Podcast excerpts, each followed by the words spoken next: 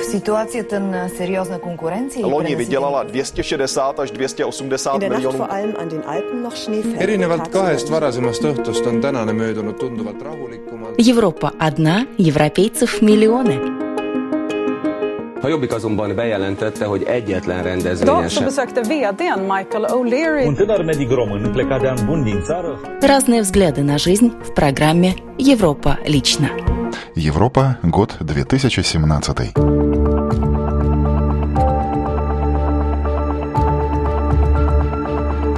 Между Путиным и Трампом. Владимир Путин действует здесь очень умно, изощренно. Без пряников, как изменится отношение к беженцам. Вместо этого надо было честно сказать им оставаться за пределами Европы. А также взломы серверов и провокации троллей, или о чем еще предупреждает немецкая разведка. Мы и мы, новые идеи интеграции в Эстонии, и традиции, которые меняют нас и которые меняем мы. Все больше поляков придумывают новые ритуалы. Повод – технический прогресс. Итак, тосты сказаны, подарки розданы, шампанское допито. Новый 2017 год наступил. Каким он будет, остается только догадываться, но главные вызовы и тенденции уже ясны. И о них первый в наступившем году выпуск радиожурнала «Европа лично». В студии Андрей Хуторов. Здравствуйте.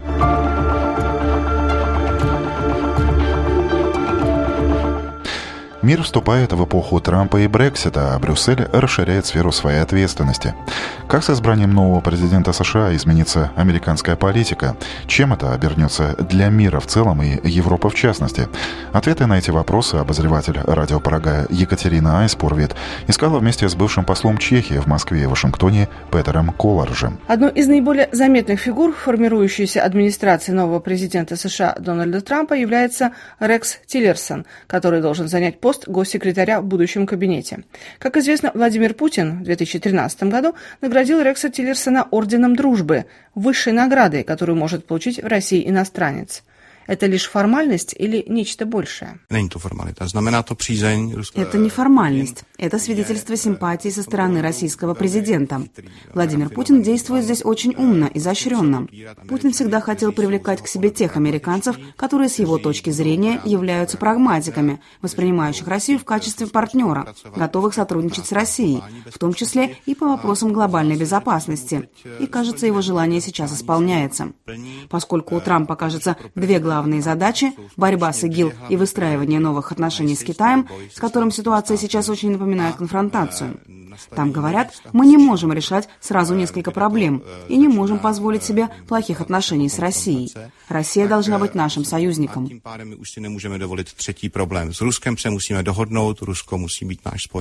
Как будут развиваться отношения США и России, сейчас предсказать невозможно. Петер Колаш напоминает о первой встрече президента Джорджа Буша с Владимиром Путиным в Словении в 2001 году и о знаменитой фразе американского президента о том, как он посмотрел в глаза Путина и увидел его душу до дна, увидел, что ему можно доверять. Однако в итоге отношения пошли несколько в ином русле. Перезагрузку провозгласил в начале своего пребывания во главе США и президент Обама, который сейчас поддерживает размещение в Прибалтике и Польше сил НАТО. Так что какими будут отношения с Дональдом Трампом, покажет время. Разумеется, подчеркнул бывший посол Чешской Республики в США, сложно упрекать Трампа в том, что он требует от европейских союзников выполнения обязательств в отношении НАТО. Однако не следует забывать, что за исключением будущего министра обороны, остальные силовики новой администрации выражают симпатии по отношению к России и именно к путинской России. А еще Радио Прага выяснила, чего в наступившем году больше всего опасаются простые чехи. В первую очередь терроризма и новых атак со стороны ИГИЛа, а вот ослабление роли НАТО и усиление влияния со стороны России волнует их меньше всего. Далее продолжу цитатой. Европейские чиновники, которые поступают в разрез с волей суверенных народов, один за другим терпят фиаско. Об этом в своей новогодней речи заявил премьер Венгрии. Виктор Орбан подчеркнул, что все большее признание получает сейчас те предложения по миграции, которые раньше на уровне Брюсселя недооценивали и даже проклинали. И так будет в этом году. Венгерского премьера цитирует и комментирует ведущая русских теленовостей телеканала М1 Алена Миронова. Во всем мире пришло время ярко выраженной смелой политики, сказал премьер-министр Вентур Орбан отметил, что за такую позицию раньше подвергались критике как сейчас США, так и Венгрия. так как основное направление политики до сих пор опиралось на такие, как полагали ранее, незыблемые основы, как, например, демократия может быть только либеральной, что правда всегда стоит на стороне международных организаций, а не наций, и что политики должны всегда прислушиваться к идеологиям, а не к людям. Однако эти основы уже не подпирают здания, что доказывают попытки дать ответ на вызов миграционного кризиса в Европе. Виктор Орбан подчеркнул, европейские державы сейчас пытаются исправить серьезную ошибку о массовом приеме мигрантов. Вместо этого надо было честно сказать им оставаться за пределами Европы. Как он сказал, неправильно политика сначала впустить массы мигрантов, а потом испугаться. Премьер-министр Виктор Орбан после саммита ЕС в Брюсселе отметил, что все больше стран поддерживают идею создания лагерей для беженцев за пределами Евросоюза а ранее критикуемая и отвергаемая позиция о возвращении мигрантов на родину постепенно становится общим планом в ЕС. Во всем вопросе о беженцах или о мигрантах можно наблюдать, что проклинаемые, презираемые, осуждаемые ранее точки зрения постепенно превращаются в совместные позиции, а людей, которые представляли эти точки зрения, уже приветствуют как достойных партнеров, сказал премьер-министр. Виктор Орбан считает, что возможен такой прогресс в деле венгерских предложений, который указывает на здравый смысл. В Германии и Франции наступивший год станет годом большого выбора. Немцы ищут 630 мудрых голов в Бундестаг, а французы уже сейчас пристрастно приглядываются к кандидатам в президенты. По какому пути идти? Больше работать и меньше идти на уступки мигрантов. Таков рецепт реформ от консерватора Франсуа Фиона. Он сторонник жестких и непопулярных реформ, однако избирателям его предложения, кажется, понравились. Портрет Тэтчер по-французски в сюжете обозревателя Deutsche Welle Екатерины Ивановой. Еще месяц назад никто не ожидал, что именно Франсуа Фийон будет представлять консерваторов на президентских выборах весной 2017 года. Это мой долг – бороться с бездеятельностью с одной стороны и демагогией с другой. Политик обещает избирателям снижение безработицы и жесткую бюджетную экономию. Кроме того, кандидат в президенты планирует поднять пенсионный возраст до 65 лет и сократить число госслужащих на 500 тысяч человек. Консерватор Фион предлагает ввести квоты на иммигрантов и ограничить доступ иностранцев к системе соцобеспечения, а также упразднить 35-часовую рабочую неделю для госслужащих, которым, по мнению Фиона, необходимо работать по 39 часов. А для частного сектора порог может быть повышен до 48 часов. Планы политика вызывают неоднозначную реакцию в обществе. Думаю, что он представляет Францию окраин. Францию рабочих, всех тех, кто давно уже перестал ходить на выборы. Он дал этим людям надежду. Он не чемпион, а лузер. Я боюсь за свою работу. Вы госслужащие? Да. Я думаю, что Франсуа Фион серьезный, честный и опытный кандидат, который много работал над своей программой, своим программным пакетом, так что это не импровизация. Он гнет свою линию. Он неожиданно выиграл, пока никто не предполагал этого. Это сюрприз. Но я думаю, что он будет очень хорошим кандидатом. Жесткую экономическую программу Фиона нередко сравнивают с реформами британской железной леди Маргарет Тэтчер. За это французские СМИ называют Фиона железным джентльменом. Социалисты объявят своего кандидата на пост президента страны в январе. Однако, по оценкам экспертов, главным оппонентом Фиона станет глава правопопулистского национального фронта Марин Ле Пен. И в рядах правопопулистов побаиваются, что консервативный Фион сможет отобрать у них голоса.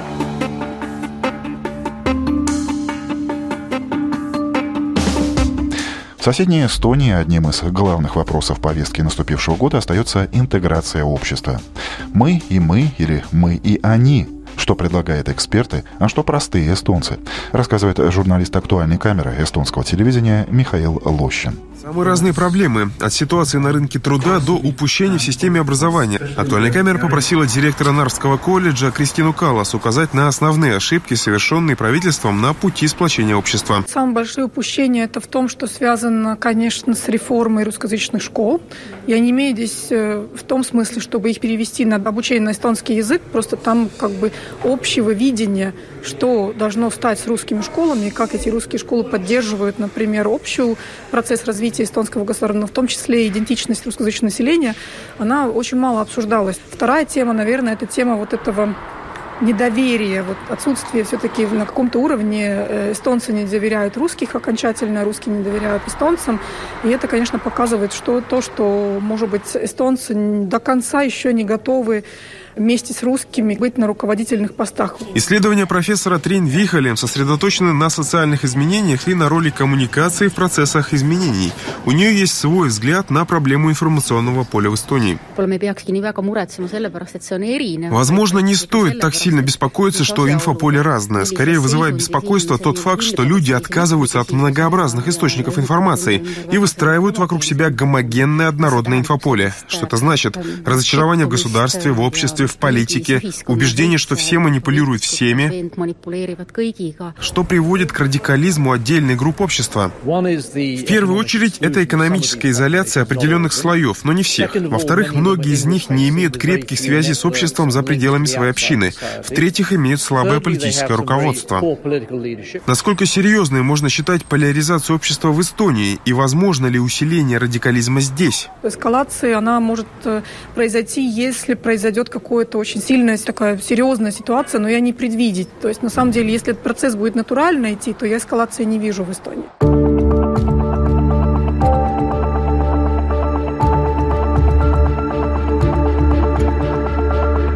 Взлом серверов, кражи личных данных и денег со счетов, а также атаки троллей и провокаторов. Немецкая разведка предупредила об угрозе действий хакеров и дезинформационных кампаний в интернете в 2017 году. Как говорят в Берлине, опасность может исходить от России – по данным немецкой разведки, в 2017 году хакерские атаки и дезинформационные кампании в интернете только усилятся. Не в последнюю очередь это связано с парламентскими выборами, которые пройдут в Германии в следующем году. Методы киберпреступников становятся все более изощренными, так что выявить нарушителей будет все сложнее, предупреждают эксперты.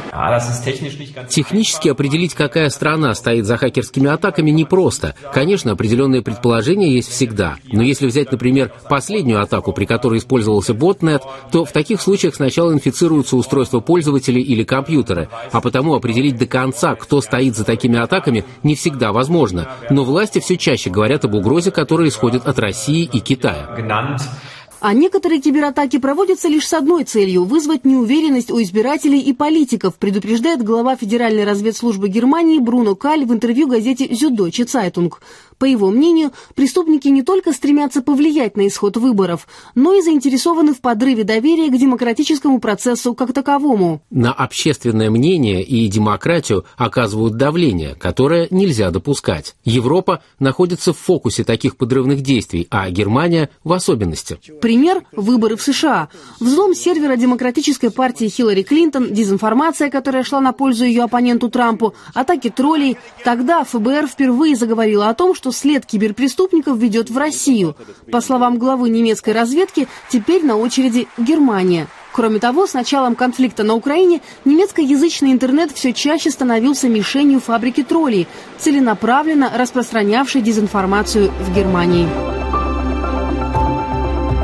Все течет, все меняется, и порой трудно понять, кто кого меняет. Мы, время или время нас. Наступивший год не станет исключением. Появятся какие-то новые традиции, а какие-то безвозвратно останутся в прошлом. В том числе и праздничные, считает сотрудник радио Польша Наталья Попик. Борщ с грибными ушками, жареный карп и сладкие пернички, то есть прянички. Это давние вкусные атрибуты польского Рождества. Но все больше поляков придумывают новые ритуалы – Повод – технический прогресс. На рождественский сочельник семья Мирославы Ковецкой, преподавателя Института филологии в Халме, всегда чистит чеснок. Такое время, что люди не помнят старых традиций, поэтому нужно внедрить некий ритуал, который будет повторяться каждый год, чтобы была традиция, повторяемость. Это формирует чувство общины, это очень важно. Члены семьи договорились, что не будут покупать дорогие подарки, только мелочи, а вот в семье председателя городского совета Хелма Зигмунда Гординского от подарков взрослым отказались. Помню праздники во время моего детства.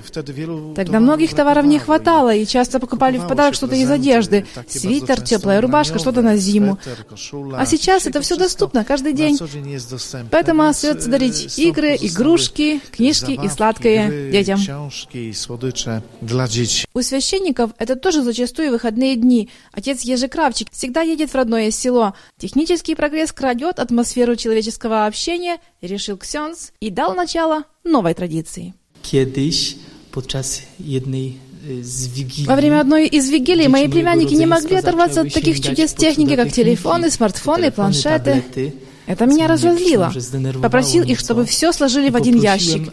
Я отнес его в другую комнату. И было большим открытием, особенно для детей, что можно долго сидеть за столом, разговаривать, петь колядки и при этом совершенно не чувствовать скуки. śpiewając kolendy, a przy tym w ogóle się nie nudząc. Głos się rozchodzi, wstańcie pasterze, Бог się вам роди. И на этом я завершу сегодняшний выпуск радиожурнала «Европа лично». В нем прозвучали сюжеты коллег с Deutsche Welle, Международного французского радио, венгерского телеканала М1, Радио Прага, актуальной камеры эстонского телевидения и Радио Польши. Четверть часа здесь, в студии на Домской площади, провел Андрей Хуторов. С Новым годом, друзья, и всего вам самого доброго.